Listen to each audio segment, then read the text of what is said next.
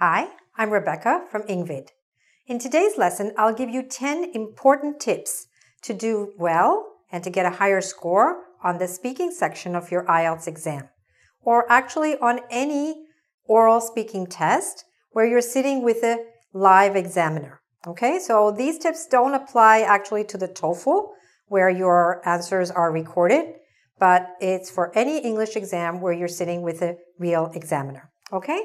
Now, the IELTS, of course, uh, the speaking section of the IELTS test is about 11 or 14 minutes long, has three different sections and so on. And the IELTS is an exam which is a, it's an English proficiency exam. It's used for um, immigration purposes, for example, to Canada and Australia. It's used for admission to uh, universities where English is the medium of instruction, and it's also used for professional certification purposes. So uh, lots and lots of people, millions of people uh, do the IELTS exam. And if you're one of them, these speaking tips will really help you. Uh, they're general tips. They're not about the specific sections. They apply to all sections of the speaking test. Okay, let's get started. So the first point is during your speaking test, be formal. By that, I mean treat it like a job interview. And just as at an, in a job interview, you'll be on your best behavior and uh, so on, uh, behave that way. Don't take it very casually, okay? Take it seriously and be formal. Next, give a full answer whenever possible. Now remember, and just think about it. You have about 11 to 15 minutes to use the best English that you know and that you've studied all your life. Okay. So obviously you want to try to show off during your English test. So when I say give a full answer, I mean, um, in the first section, when they ask you some questions about you, about your family, about your background, if they say, for example, where are you from? Don't just say Tokyo, because that's just a one word answer. Try as much as possible to give sentences. Give full um, sentences, right? Full answer. So that you can show when you use the full sentence that you know grammar, you know vocabulary, and all of these other things. So instead of saying just Tokyo, say, I'm from Tokyo, the capital of Japan. Or, I'm from the capital of Japan, Tokyo. Now, you've given a lot more information. So obviously, you'd get much more marks if you kept doing that throughout, right? Give full Answers using sentences, not just words. Next, be polite. Um, what we mean by that? For example, if the examiner asks you something and you didn't understand, it's okay. Just ask for the explanation in a polite way. Don't just say what or sorry. Say, excuse me, could you please repeat that? Because that's also using English. And that's what they want to know. Can you use English?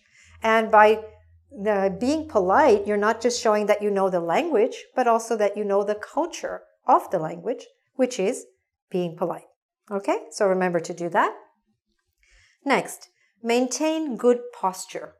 Why do I put that? Nobody's filming you, right? So why do you have to maintain good posture? Because your posture actually affects your uh, the way you speak, affects your um, confidence, the, the, the confidence with which you speak. It affects the way your voice is projected. So you want to make sure that you don't, for example, lean on your hand when you're speaking or anything like that. Okay? Make sure that you sit straight and don't put your hand anywhere near your face, uh, even if you're nervous, because that will uh, affect the quality of your voice and the way it's projected. Okay? Next.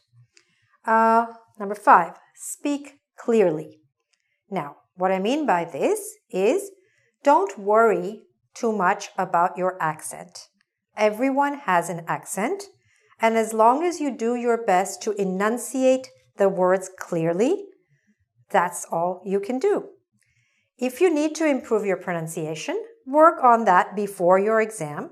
If there are some very specific pronunciation errors that you tend to make or that people from your country tend to make, then obviously work on those beforehand. For example, if you're a Spanish speaker and you say yes instead of yes, then that's a big mistake that you want to correct well before you come to the exam. So work on those pronunciation issues before, and then afterwards, don't worry about your accent. Just speak as clearly as you can. Okay? Next.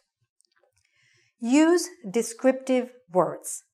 By that, I mean, again, remember, we're supposed to show off, use the best English you have. So don't use boring words. Don't use overly used words like good, bad, okay, nice. Use exciting words. Use dynamic words to show that you have a rich vocabulary to express yourself uh, in English. Don't just say good, say, um, or don't just say happy, say thrilled. Don't just say sad. You can say depressed. Use a more advanced word if you know it and if you're sure of the meaning. But most of all, try to stay away from the overly used words like good, bad, okay, nice. All right? Next. Speak up. Speak up means make sure you speak loudly enough to be heard um, and also recorded because during the IELTS, for example, uh, you are judged by that examiner and also you are recorded so that another examiner is going to listen to what you said during your English test. So speak clearly enough that the recording will allow you to be heard properly. Okay? Next, keep a steady pace. That means don't speak too fast and don't speak too slowly. If you're not sure how fast you should speak, speak slower than you think is necessary because that way uh, it's much more likely that you will be understood. Okay? Next, explain any foreign words that you use as part of your answer. What do I mean by that? And why should you be using foreign words? Well, foreign words can also be the names of cities, for example. So if they ask you where you're from, right, and you need to use the name of a city or a town, which is not common knowledge, like London or Paris. It may be not as common, and it may not be so easy to understand. So, instead of saying, for example, suppose you came, suppose you're from India and you come from a city called Hyderabad. Now, Hyderabad is a bit of a mouthful. It's an unfamiliar word.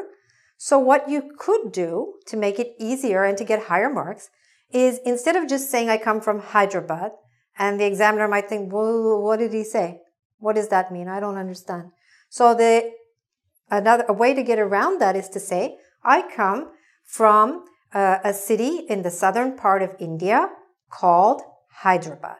Now, what you've done is you've given an explanation of what you're going to say so the listener knows that there is a word coming. And even if I don't know it, I know what it means or what it refers to. So it will sound, in fact, like you speak better English because you have taken the listener into account. Okay? Next. Um, stay on topic. So even though I said speak in sentences, don't use too many sentences to answer any one question. So that, uh, because if you do that, then the examiner will think that you understand the question. You want to make sure that you answer the question and don't go way beyond that. Okay? They always have enough questions to ask you. Don't worry. Next, don't use slang. Again, you want to use your best English. And slang can even be things like kids. A lot of my students don't realize that you should be using the word children instead of kids. Or you should use the word items instead of things, stuff. This is all slang, okay? Slang is not just bad language, but also this kind of casual language, right? You don't want to use that kind of language in your English test or on your IELTS speaking test. Uh, use the best English that you know.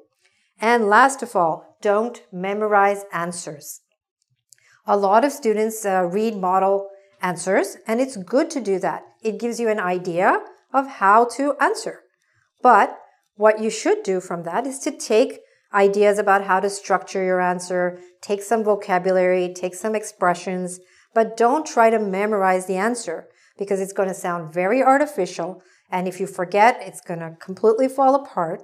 And also, the examiners can are are quite experienced. They can usually tell if you're suddenly, you know, giving like a little speech, and they'll know that's not you. Because you also answered, you know, 15 other questions and you didn't sound like that. And all of a sudden you give this little mini speech and it doesn't sound good. And they might not give you marks for that at all because it's not you speaking. You just memorized something. They don't want to know what you can memorize. They want to know what you can say when you're using the language by itself in a natural way. Okay? So learn how to benefit from those kind of model answers, but don't memorize. Okay? And I assure you that if you do a lot of these things or all of these things, you're definitely going to get a much higher score on your IELTS speaking test and also on any oral English exam. Okay? If you'd like to do a quiz on these points, please go to our website, www.engvid.com. Thanks for watching and good luck with your IELTS or any English exam. Bye for now. By the way, go to my website, www.goodluckielts.com for lots more information on how to do well on your IELTS exam. Bye.